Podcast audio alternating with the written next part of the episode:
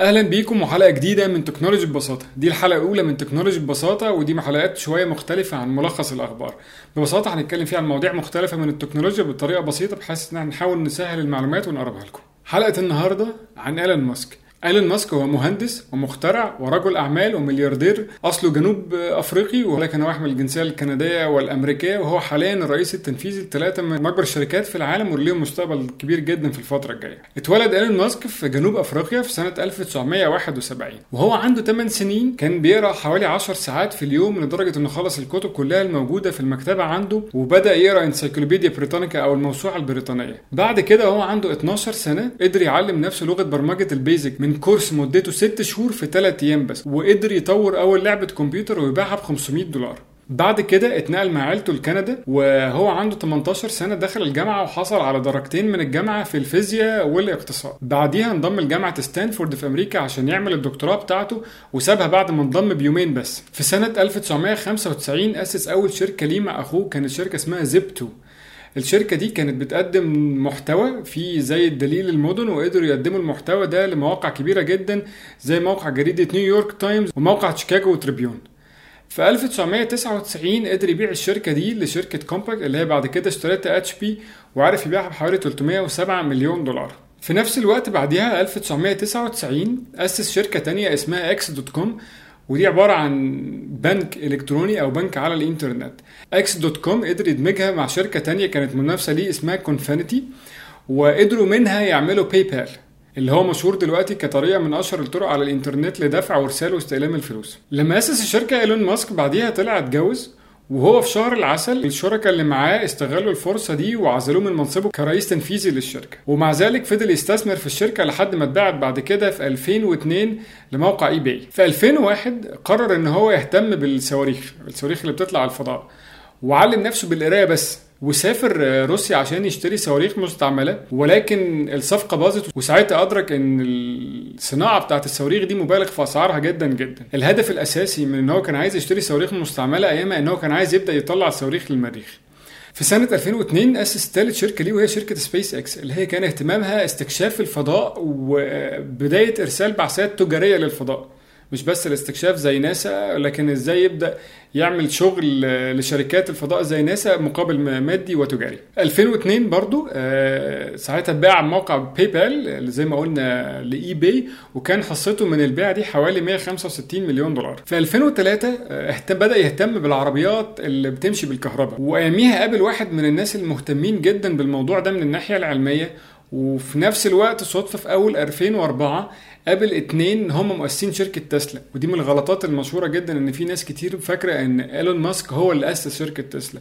لا هي شركة تسلا أسسها شخصين وراحوا يعرضوا على إيلون ماسك الفكرة بتاعتهم. عجبته جدا وعرفهم على الراجل اللي هو اتعرف عليه كان مهتم جدا بالجانب التقني لصناعه العربيات. وعرفهم على بعض وبدأ يستثمر في شركة تسلا في سنة 2004 في 2006 شركة سبيس إكس حاولت تطلع أول صاروخ للفضاء ولكن انفجر قبل ما يطلع.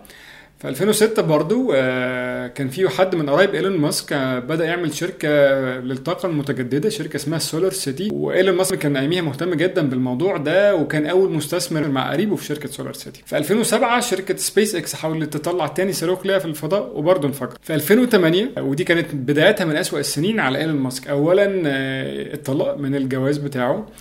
ثانيا كل الفلوس بتاعته اللي قدر يكسبها من لما باع شركة PayPal لشركة eBay حطها في الشركات اللي معاه كلها يعني حطها في سبيس إكس وحطها في Tesla. Tesla تقريبا أعلنت إفلاسها وبعد كده هو اشتراها كلها وعين نفسه رئيس تنفيذي مقابل دولار في السنة. وسبيس إكس الصاروخ الثالث برضه وقع وانفجر ولكن المرة دي كان أسوأ لأن المشكلة إن المرة دي الصاروخ لما انفجر كان عليه أربع أقمار صناعية لشركة ناسا. ولكن حالفه الحظ في آخر 2008 وقدر فعلا يطلع رابع صاروخ الحمد لله من غير ما ينفجر مما أدى إلى إن شركة ناسا بدأت تثق فيه وعملت معاه الصفقه قيمتها واحد وستة من عشرة مليار دولار مقابل إن هو هيعمل لها 12 رحلة للفضاء. الرحلات دي هتتضمن إن هو ينقل معدات وينقل بعد كده أشخاص للفضاء. هو خلاص هياخد الشغل بتاع ناسا بدل ما ناسا تعمله وتصرف عليه. اديته الصفقة دي هتبدا سبيس إكس كشركة تجارية إنها تطلع الحاجات دي للناس وبالتزامن مع إن هو قدر يعمل الصفقة دي مع ناسا قدر يقلل تكلفة الصاروخ اللي بيطلع للفضاء حوالي 90% من مليار دولار ل 60 مليون دولار. في نهاية 2008 شركة تسلا طلعت أول عربية ليها. العربية دي كانت بمواصفات عبقرية طبعا كعربية بتمشي بالكهرباء. العربية بتطلع سرعتها من صفر لسرعة حوالي 96 كيلو متر في الساعة في 3.7 من عشرة ثانية. العربية وهي مشحونة بالبطاريات بتقدر تمشي لحوالي 450 كيلو متر الخبر ده ساعد شركه تسلا إن هي تقدر تاخد قرض من الحكومة الأمريكية بحوالي 465 مليون دولار في 2009 في 2010 شركة تسلا عملت شراكة مع شركة تويوتا وقدرت تنزل البورصة وقدروا يلموا فلوس لما نزلوا البورصة حوالي 220 مليون دولار. السهم أول ما نزل البورصة كان ب 17 دولار. آخر اليوم قفل السهم على 24 دولار. النهارده السهم حوالي 250 دولار. يعني السهم من 2010 ل 2017 اللي إحنا فيها زاد حوالي 10 أضعاف. في 2011 إيلون ماسك قرر إنه يفكر في حاجة جديدة إن هو وهي إن الصواريخ اللي بتطلع للفضاء دايما ما بترجعش تاني وهو قال الراجل ده ليه ما نبدأش نستخدم الصواريخ التاني يعني الصاروخ اللي هيطلع على الفضاء لا إحنا نحاول نرجعه ويرجع سليم ونطلعه. والفكرة دي هتبدأ تقلل تكلفة إن الحاجة تطلع للفضاء حوالي 100 مرة أقل من التكلفة الأساسية. وفي 2012 قدر يطلع رحلة تجارية بصاروخ اسمه فالكون 9 لناسا. الصاروخ ده كان عليه حوالي 500 كيلو جرام من الاحتياجات للرواد الفضاء اللي قاعدين في محطه الفضاء الدولية والصاروخ ده طلع من غير ما يكون عليه أي رواد فضاء. في 2013 إيلون ماسك أعلن عن حاجة جديدة اسمها ال Hyperloop ال Hyperloop عبارة عن قطر هيمشي جوه أنبوبة وتقريبا بيقولوا عليها مخدات هواء. القطر مش هيمشي على القضبان ولا هيبقى بمغناطيس زي ما الناس متخيلة ان في already قطر بيمشي بال... على زي قضبان مغناطيس تقريبا في اليابان. لا القطر ده هيمشي على الهواء الأنبوبة هيبقى مسحوب منها أي حاجة تقدر تعمل عوائق علشان تسرع سرعة القطر ده. تنفيذ المشروع ده هياخد حوالي من 7 ل 10 سنين وسرعة القطر هتوصل فيه ل 1120 كيلو متر في الساعة.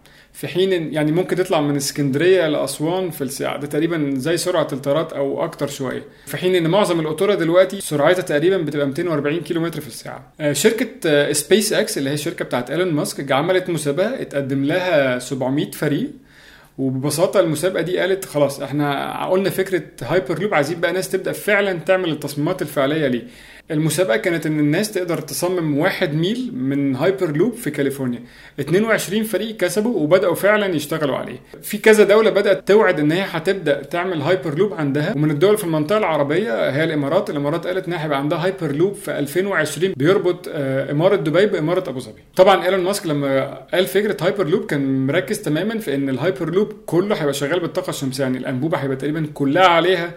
ألواح طاقة شمسية عشان يبقى القطر نفسه شغال بالطاقه الشمسيه مش شغال بأي حاجة ممكن تلوث البيئة. من الحاجات الظريفة في موضوع الهايبر لوب إن زي ما كلنا مبسوطين من الفكرة وشايفين الفكرة مفرقعة في ناس بعد كده قالت إن الفكرة دي عملها مخترع بريطاني ومسجل براءة اختراعه سنة 1799 كانت بالظبط فكرة إن القطورة ممكن تمشي على الهواء مش على القضبان الحديد مما إن هو هيزود سرعتها ومش هيبقى فيه احتكاك معاها مع حاجة على الأرض. في 2014 قرر إن هو يبني حاجة اسمها Gigafactory و Gigafactory دي هي مصانع ضخمة جدا جدا جدا. هو بدأ فيه في 2014 هو هيبقى الثاني أكبر مبنى في العالم كله باستثمار قيمته 5 مليار دولار. المصنع ده آه هم شغالين فيه آه هيقدر ينتج كل البطاريات اللي محتاجها العربيات بتاعته وهيقلل تكلفة البطاريات بتاعت العربيات حوالي 30% من الحاجة العظيمة جدا في المصنع بالحجم ده والضخامة دي إنه هيبقى شغال 100% بالطاقة المتجددة.